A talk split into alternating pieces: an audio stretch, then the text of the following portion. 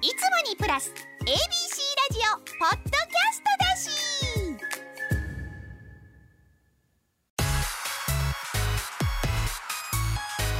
お金なかったんで,、で家も決まらなかったんで、東京ドームの周りで野宿してました。みたいな。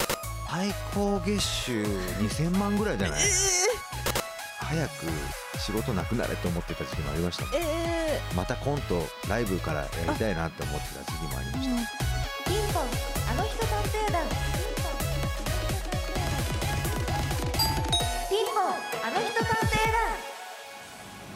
始まりました。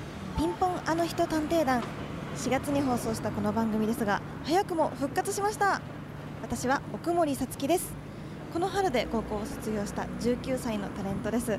趣味はお笑いを見ることとラジオを聞くことということで、えーこの番組で前回も、えー探偵として ロケの方に行かせていただきました、えーピンポンあの人探偵団はお笑い芸人アイドルタレントスポーツ選手など気になるあの人が今どのような人生を送っているかをお届けする番組です。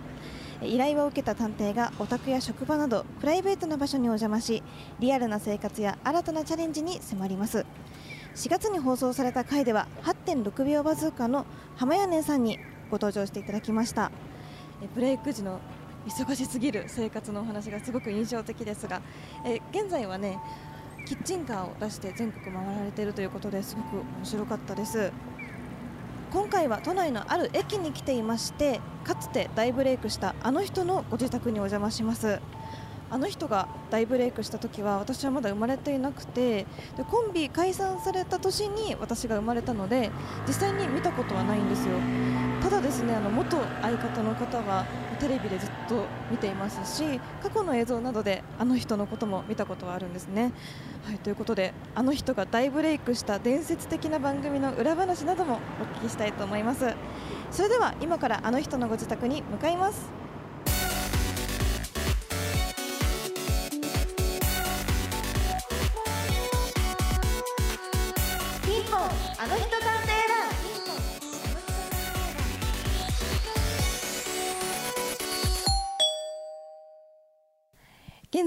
の人のご自宅の前にいます。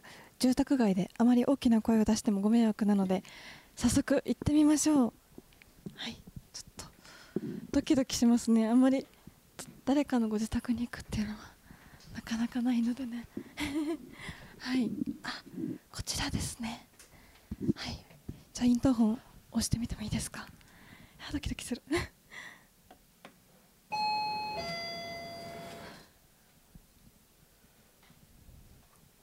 はいこんにちは。あこんにちは。はじめまして奥森さつきです。はじめまして。すいません。え大丈夫ですか？こんなところで。失礼してもいいですか？あこういうスタイルなんですね、はい、あ、すみません、お邪魔いたします。ねこういうスタイルなんあ、すごい、ご自宅だ。いやご自宅ですよ。ご自宅ですよ。すみ ません、お邪魔します。すいません。男やもめなもんで、はい、あ、失礼いたします。すごい。大丈夫？女の子がおじさんの家に来て失礼いたします。いいですか？事断った方が良かったんじゃないの？これちょっと失礼します。座らせていただいて。はいどうぞどうぞどうぞお一人暮らしですか？一人暮らしですよはい。でも、お家すごい綺麗にされてますね。本当ですか？もう物が多くて困ってるんですよ、なんかでもいろいろなもの置いてますね。そうななんんですよかフィギュアとかも好きなんですか？そうですねうんうんうんうん。結構漫画読んだりアニメ見たりするんでこの年で、あ、そうなんですね。そうなんですよなんかアニメのポスターみたいなのも置かれてるんですね。そうそうなの、へー結構たくさんはい。趣味もいろいろあるんですか？そうなのへえ、そうなんですね。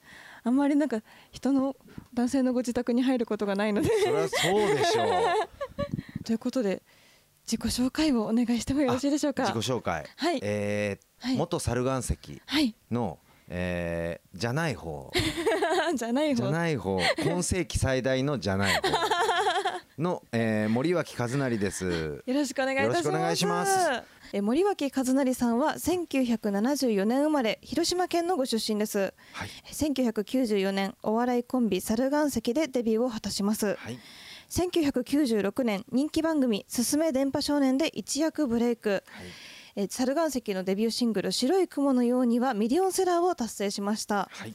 コンビ解散で一時芸能界を引退されましたが2015年に復帰し舞台などを中心に芸能活動を再始動されました、はい。ということで有吉さんとはずっと仲良くその同級生だったんですか？6歳から一応、えー、と小学校1年生の時からはい。一緒というかまあ同じクラスになってあー。でまあ家も近所でっていう感じだったんですけどなんかつかず離れずっていう感じで。そんな大親友ということでうもなかったんです、ーんなんかね常に一緒にいるっていう感じでじゃなくまあお互いまあ別々に、まあ、僕は結構友達いっぱいいて。はい。有吉はねなんか分かる？と思うんですけどあんな感じなんで、そうなんですか。うん弟ぐらいしか友達いなかったんですよ。えー、小学生の頃も そうそうそうあんまりその社交的な感じじゃない全然もうあのひねくれた感じ、はい。ずっとなんですか、すもうあんな感じですね。なんかもう変わってないなっていう、うん。そんな時からなんですね。そうそうそう、えー、そうまあ、なんだ、たまにうんうんうん。会って、うん一緒にゲームしたりはい。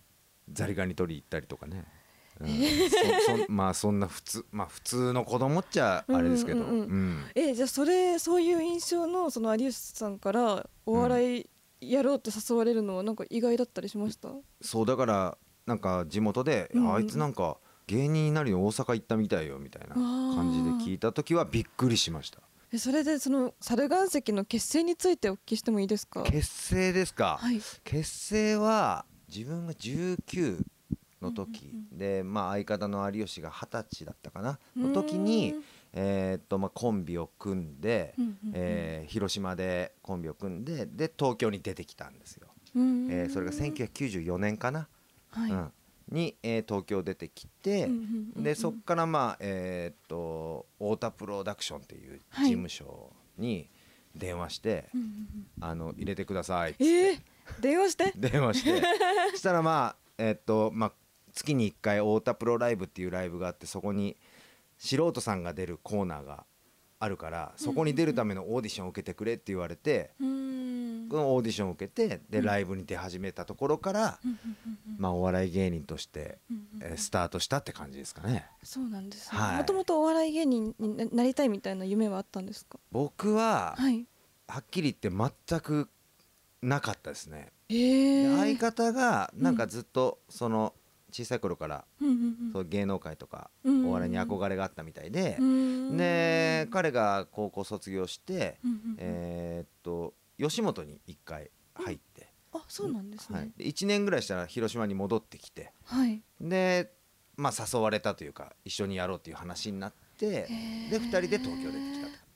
なんかその時はうん、やっぱり売れたいとかやってやるぞみたいなの。それはもちろんやるからにはね、はいあのまあ、若いですから、うんあの根拠のない自信みたいなのがあるじゃあるんですよ 男の子って、うん、だからまあ行けばなんとかなるかみたいな感じで。有吉はいろいろ考えてたと思うんですよ。あでも俺は全く考えてないから、で実際東京出てきて2年ちょっとぐらいでもうあの売れちゃって。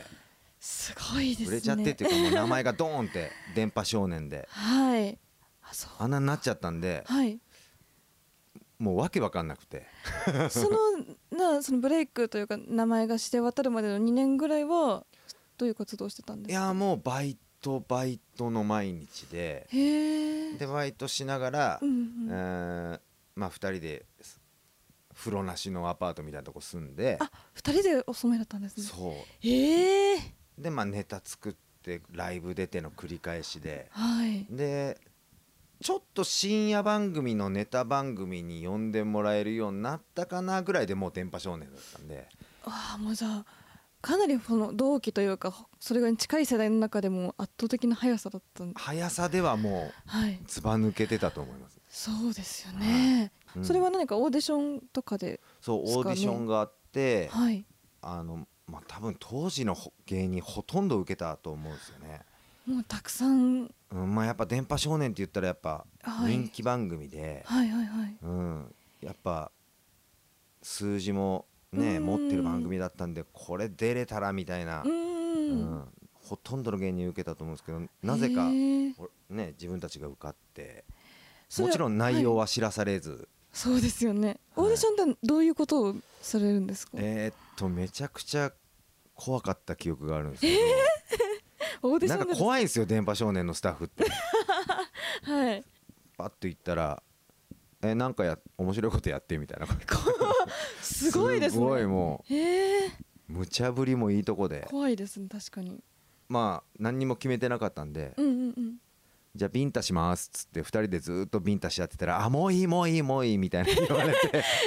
あもう落ちるだろうなと思ってたら「あ一次審査受かったぞ」みたいな。えー、ビンタでビンタ。通ったんですか？ビンタでまず通って。で二次審査があって。はい。二次審査も何も考えずに行って、うん。すごいです。そのそのあの度胸というか 特に何も。なんかこうはい。下手な小細工通用しない空気なんですよもあうでまあ2回目がえっと「火打ち石やります」って言ってええ2人でずっと頭突きをしてたんですよね。そしたらまた「もういいもういいもういい」って言われて。そしたら「えなんか二次審査も受かったみたいだよ」みたいな感じで連絡来て「マジで?」って。すごいですね。何を基準に選んでるのって思って。本当ですよね。でさ第3次そでんなにやるんだやっぱり。確かね5組か10組かぐらいまで絞られてて。でなんか言われたのが、えーっと言葉の通じないところで「うん。駅はどこですか?」ってあの聞いてみてって言われて、まあその場でなんかこう即興のまあ小芝居みたいなことをするんですけどあ何にも伝わらない、ーうんうんううん。うんんアホなことやってたらうんうんうん「いいね」みたいな。ええ いや何がいいのか分かんなかったんですよその時は。ただ、はい。その後になんか上京した時の話になってその2人で東京出てきて、うんうんうん。あのお金なかったんで,、うんうん。で家も決まらなかったんで、うん。東京ドームの周りで野宿してましたみたいな話をした記憶があるんですよ。そんな時期もあったんですそう。ね多分ねそれが決め手へえではい。今考えると、うん。今有吉すごい売れてるじゃないですか。はい。そのね野宿しようって言い出したのも有吉だったんですよ。あそうなんですか。上京した時のうん。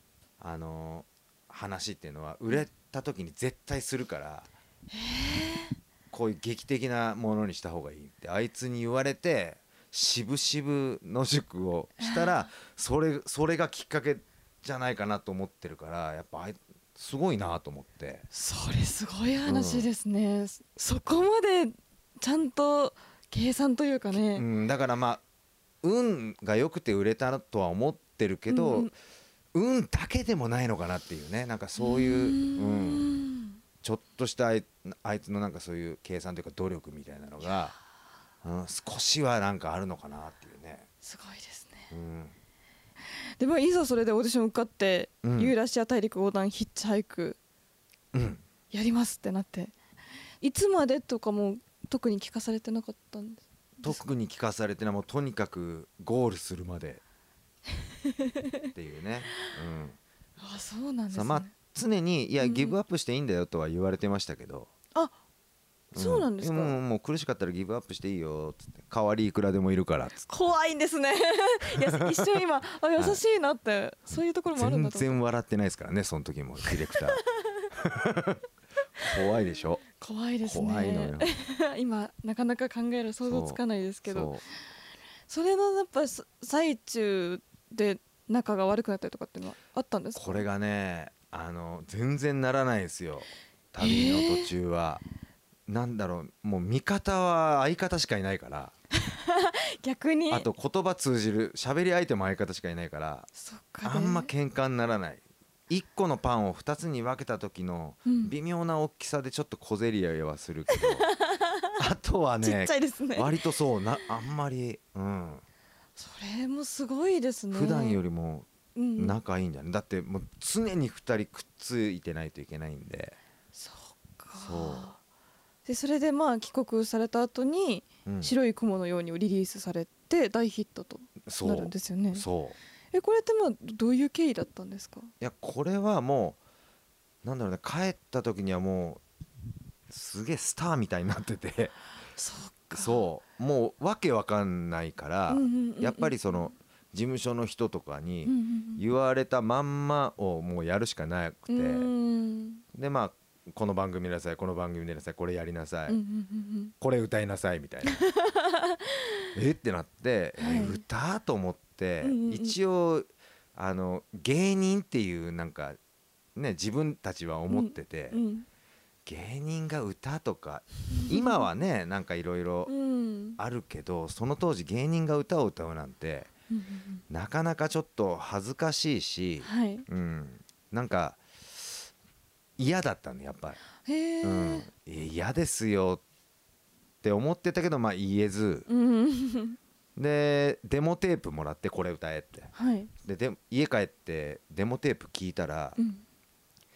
藤井フミヤさんがうん自分でこう弾き語りで歌ってるやつで。すごいですねそれは。そう。はい。じゃあ行ってみようかみたいな声も入ってて。ええすげえかっこよくて。うんうんうんいやもうこれこのまま出そうよみたいな。確かに。このままだいや俺らが歌わない方がいいこれって思ったけどまあ一応レコーディングしてうん。リリースしたらめちゃくちゃ売れて。そう。びっくりししましたね。そのまあ曲が大ヒットしてミリオンセラーとなって、うん。周りの芸人さんとかはどういうふうに見られ方変わったりとかどんな感じだったんですか？どうだったんすかね周りからは。はい。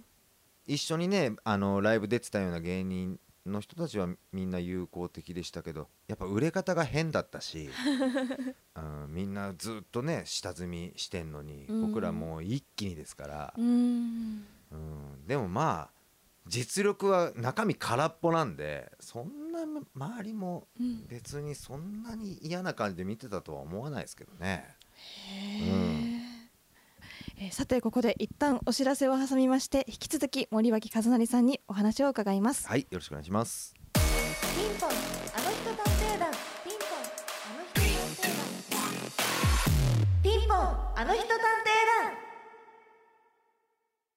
辛坊治郎の万博ラジオ。1970年の大阪万博も経験。万博をこよなく愛する私辛坊治郎が2025年の大阪・関西万博についてどこよりも早く熱く掘り下げる15分一本勝負の番組です。ポッドキャストで絶賛配信中。万博ラジオ。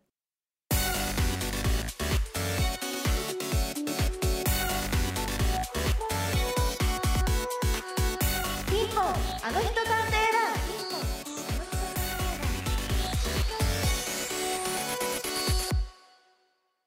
2004年に解散されたということですけれども、はい。ブレイクから解散まではどのような活動をされてたんですか？えーっとねまあでも基本的には、まあ、テレビの仕事させてもらって、うん。最後の方もまだね、あのーレギュラーとかあったんで、えーなんかもう完全に全部がゼゼロになっちゃったゼロになっちゃったわけじゃなくないんて、ね。収入もねそこそこありましたよ。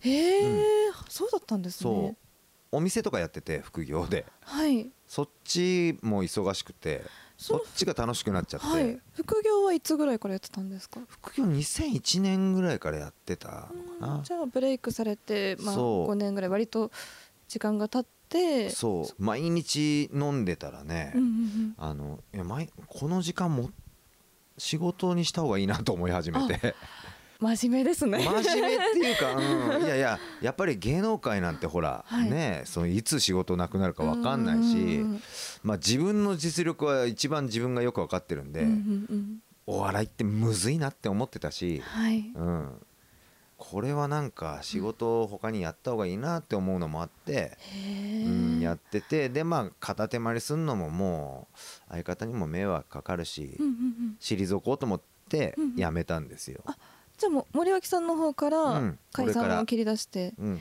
解散っていうかやめるわ。やめる。あ、うん。芸能界を。そう。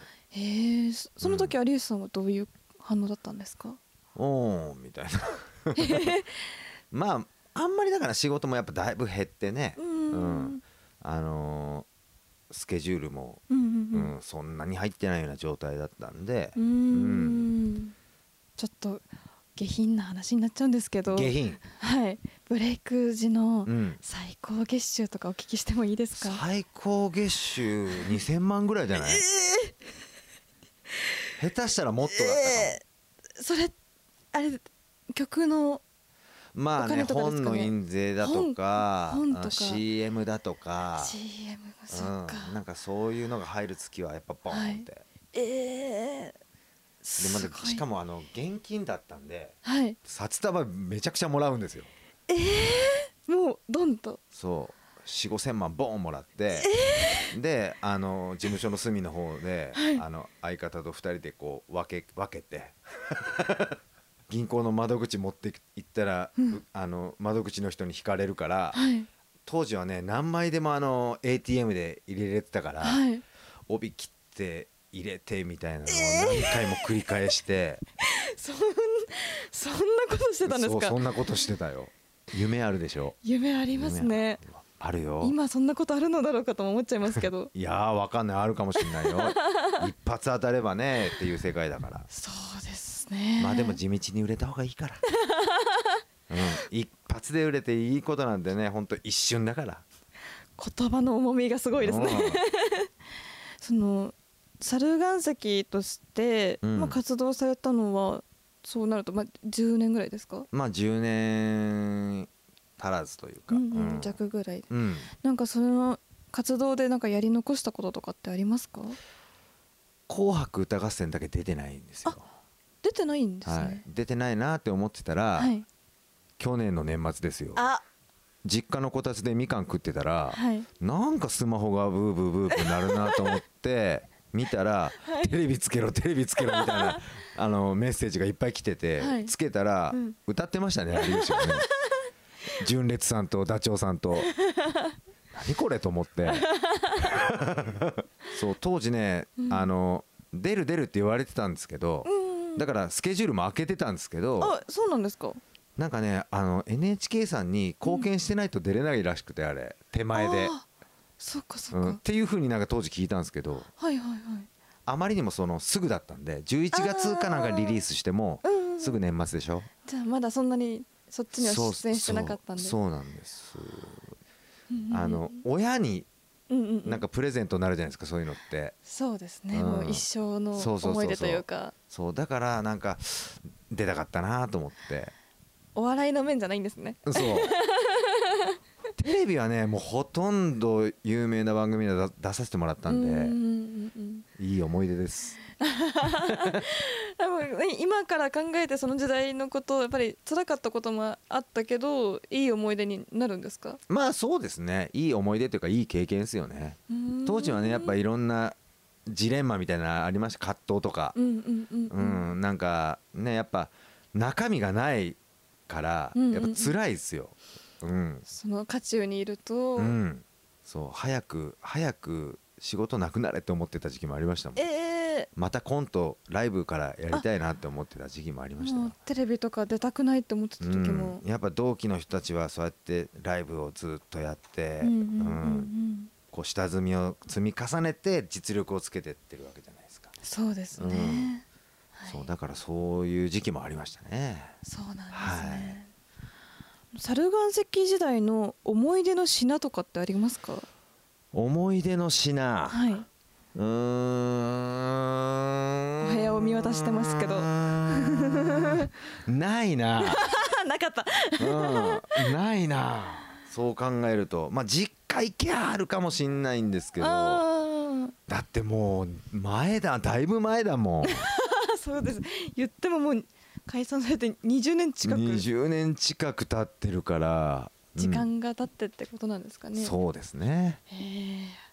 そして紆余曲折あって現在は劇団に所属し俳優さんとして活動されているということで、そうですね。はい、そのまあ紆余曲折であったり第二の人生については来週伺いたいと思います。ははい。い、ということで現在森脇さんが所属されている劇団ノーティーボーイズの公演が7月18日火曜日にスタートします。はい。こちらどんな公演なんですか？えー、とタイトルがですね「はい。アウト・オブ・イットひまわりの季節にそれを思う」という、うんまあ、ふわっとしたタイトルなんですけど あの、はい。まあ、基本ベースあの劇団ノーティーボーイズはコメディうん、スクランブルコメディみたいなはい。感じで、えー毎回やってるんですけど、うんうんうん。えっ、とねまだね本が全部最後まで上がってないのであれなんですけど、はい。まあでもいわゆる人情喜劇みたいなとある千葉あたりのうん。あの商店街うん。で巻き起こる話なんですけどはい築地本願寺のブディストホールというところでやりますんでね。はい。よろしくお願いします。はいお願いいたします。7月18日から23日までということですね。はい。はい元猿岩石の森脇和成さんでした。ありがとうございました。ありがとうございました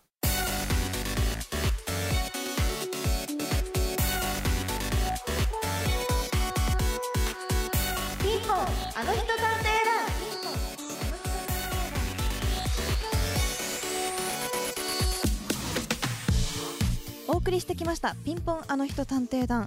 いやー面白いお話たくさん聞きましたね。もうあれもこれも印象的ですけどまさかねビンタしてオーディション受かるとは思いませんよね。いやでも野宿されてたとかそこからブレイクまで行っててすごい人生ですよね。なかなか私たちには想像ができないような世界ですけどすごく面白いお話聞かせていただきました。この番組はポッドキャストでも配信しています。ポッドキャストの再生回数によってはレギュラー化の可能性もあるのでポッドキャストでもう一度楽しんでみてください。ポッドキャストは Spotify、Apple Podcast、Google Podcast、Amazon Music ほか ABC ラジオのポッドキャストサイトからもお聞きいただけます。ピンポンあの人探偵団で検索してください。また番組へのメッセージもお待ちしています。メールアドレスは pinpon.abc1008.com ピンポン .abc1008.com この人の現在について調査してくださいという依頼もお待ちしています。来週も元猿岩石の森脇和成さんとお送りします。お楽しみに。奥森さつきでした。